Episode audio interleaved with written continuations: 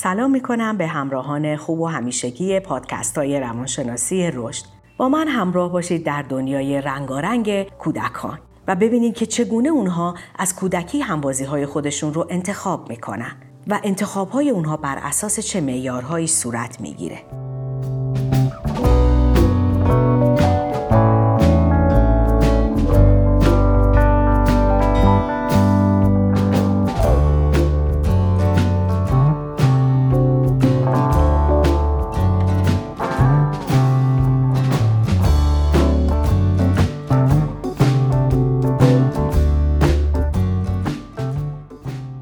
افزایش تدریجی سن فعالیت های انفرادی کودکان کمتر میشه و کمتر علاقه دارن که به تماشای منفعلانه کودکان دیگه بپردازن و حتی به بازی های تک نفره هم علاقه زیادی ندارن. آروم آروم تماس های دوستانشون بیشتر میشه رفتارهای جمعیشون افزایش پیدا می‌کنه و حتی ممکنه یک یا دو تا دوست رو برای مدت زمانی کوتاه برای خودشون پیدا کنن و با اونها همانند سازی کنن. و همچنین به خاطر اینکه در جمع و گروه می‌خوان پذیرفته بشن رفتارهای پرخاشگرانه خودشون رو هم آروم آروم کاهش میدن. بچه ها آروم آروم که وارد دوره های کودکستان و پیش میشن دوست دارن با بچه های همجنس خودشون با همبازی بشن. یعنی کودکان. همبازی های همجنس خودشون رو بیشتر ترجیح میدن تا از جنس مخالف. خب این توانمندی که در زبان به وجود میاد و برقراری تعاملات اجتماعی کمک می‌کنه بهشون که اونا بتونن با همدیگه ارتباط بهتری رو برقرار کنن. در واقع در هنگام بازی با همدیگه صحبت می‌کنن. مثلا در مورد ساختمونی که می‌خوان با شن بسازن لباسی که بر تن عروسکشون می‌خوان بکنن و یا اینکه مثلا مادر و بچه هستن پزشک و پرستار هستن. میان در مورد این موضوع صحبت می‌کنن و بازی رو جنبه واقعی تری به خودش میدن. بهتره که ما بازی های رقابتی رو خیلی تشویق نکنیم و همچنین بهتره که معلم یا والدین نظارت بر کودکان پیش دبستانی و کودکستان داشته باشن که این موقع آسیب های اجتماعی نبینن و حتی رفتار قابل قبول رو ما براشون تعریف کنیم که مثلا بهتر پرخاشگری نداشته باشن همدیگر رو حل ندن و با همدیگه بتونن به صورت مسالمت آمیز بازی کنن. خب اگه رقابت تشویق بشه چشم همچشی زیاد میشه حسادت اوج می‌گیره و این باعث میشه که بازیشون به سمت بازی های رفتارهای خشنتری کشیده بشه. بنابراین بهتره که ما این فعالیت های رقابتی رو از بازی های کودکان برداریم. همینطور که آروم آروم بچه ها با همدیگه آشنا میشن یه مقدار گزینشی تر عمل می‌کنن. یعنی مثلا تو همون دوره پیش دبستانی و بعد اوایل دبستان سعی می‌کنن برای خودشون ترکیبای تازه از همبازی ها پیدا بکنن دوستانشون رو گزینش بکنن و همچنین سعی می‌کنن مثلا این گزینش رو بر اساس همونطور که گفتم جنسیت باشه و یا بعد یواش بر اساس علایق و سلایق شخصیشون باشه. معمولا دیگه بچه ها دلشون نمی‌خواد تنها باشن تو این سن ها و دلشون می‌خواد وقتشون رو با بچه ها یه دیگه بگذرونن یعنی با دوستانشون بگذرونن. و معمولا هم خب بچه ها با همدیگه وقتی وارد مدرسه میشن تجارب مختلف خانواده هاشون رو وارد مدرسه می‌کنن. یعنی اینا در واقع تجاربی که در رابطه با خواهرها برادرها و والدینشون دارن اینا رو با خودشون میارن و توی روابط دوستانشون هم نشون میدن.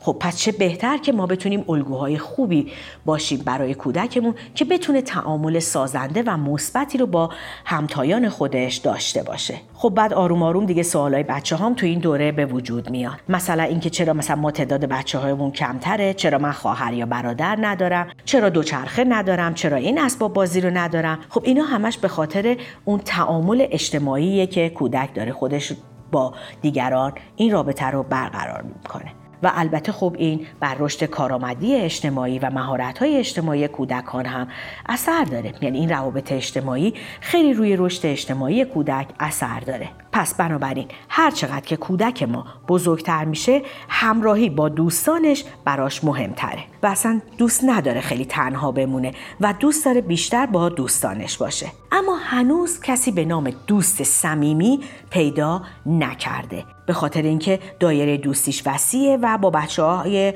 همسر و سال خودش داره بازی می‌کنه. اما آروم آروم هر چقدر که بزرگتر میشن یواش یواش بین دوستی آشنایی یا بازی در پارک و یا یک دوست صمیمی تفاوت قائل میشن خب اینجا والدین هم در رابطه با دوستانشون نگرانن. دوستان فرزندانشون منظورمه. خب می‌خوام ببینن که بچهشون با کی میگرده با چه دوستی رفت آمد داره چه بچه ای رو می‌خواد به خونهشون بیاره یا خونه کی بره. خب این نگرانی هم حق طبیعی والدینه. بالاخره والدین می‌خوان بدونن این کودکان از چه نوع افرادی هستن چه ویژگی هایی دارن. خب این باید به این صورت باشه که کودکان به والدین گزارش کارهایی که می‌کنن رو انجام بدن دوستشون رو معرفی کنن و والدین هم باید در واقع به فعالیت های کودکان نظارت داشته باشن و یه سری قوانین مجاز رو هم برای کودکشون بذارن که برای اینکه مثلا چه ساعتی می‌تونه بره چه ساعتی برگرده و چه کارهایی رو باید انجام بده و چه کارهایی رو نباید انجام بده.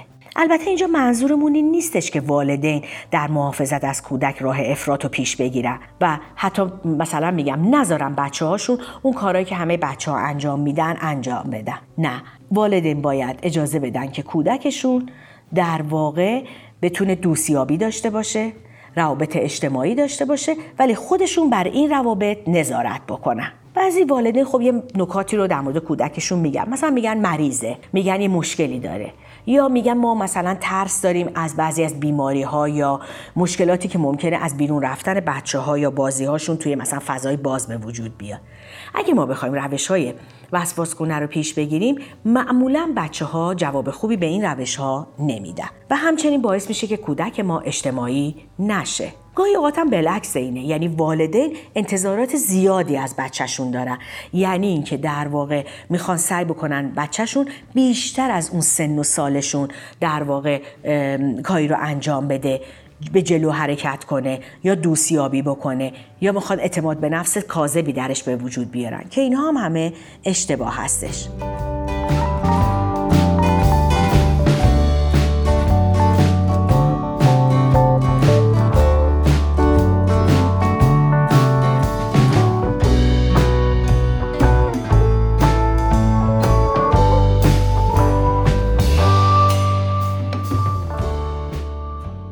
بنابراین در اجتماعی کردن کودک هم ما باید نظارت و راهنمایی رو به عنوان والد داشته باشیم هم آزادی رو داشته باشیم و همین که کنترل بکنیم. یعنی بین اون آزادی و سوء استفاده از آزادی باید یک توازنی رو برقرار کنیم. ولی در هر صورت نهایتا اگه بخوام بهتون بگم والدین اجتماعی و مطبوع که به فرزندانشون احساس مثبتی رو دارن غالبا دارای فرزندانی اجتماعی و مطبوع هستند که در واقع نگاه مثبت و خوبی به زندگی دارن.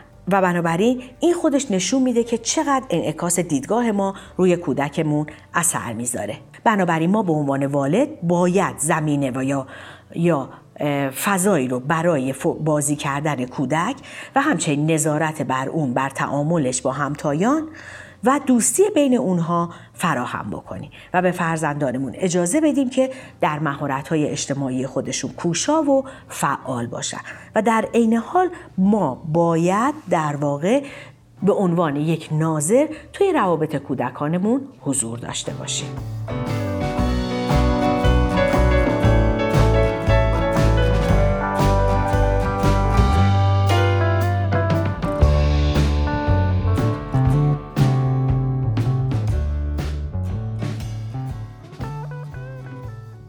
خب امیدوارم که تونسته باشم منظورم رو از دوستیابی اینجا به شما رسونده باشم. یعنی منظورم از تعاملات اجتماعی که کودک ما می‌تونه با دوستانش داشته باشه و نحوه برقراری این تعامل. امیدوارم که استفاده کرده باشیم و خوشتون اومده باشه. اگر خوشتون اومده حتما ما رو به دوستانتون و آشنایانتون معرفی کنید. خیلی خوشحال میشیم. ممنون که در این اپیزود همراه من بودید.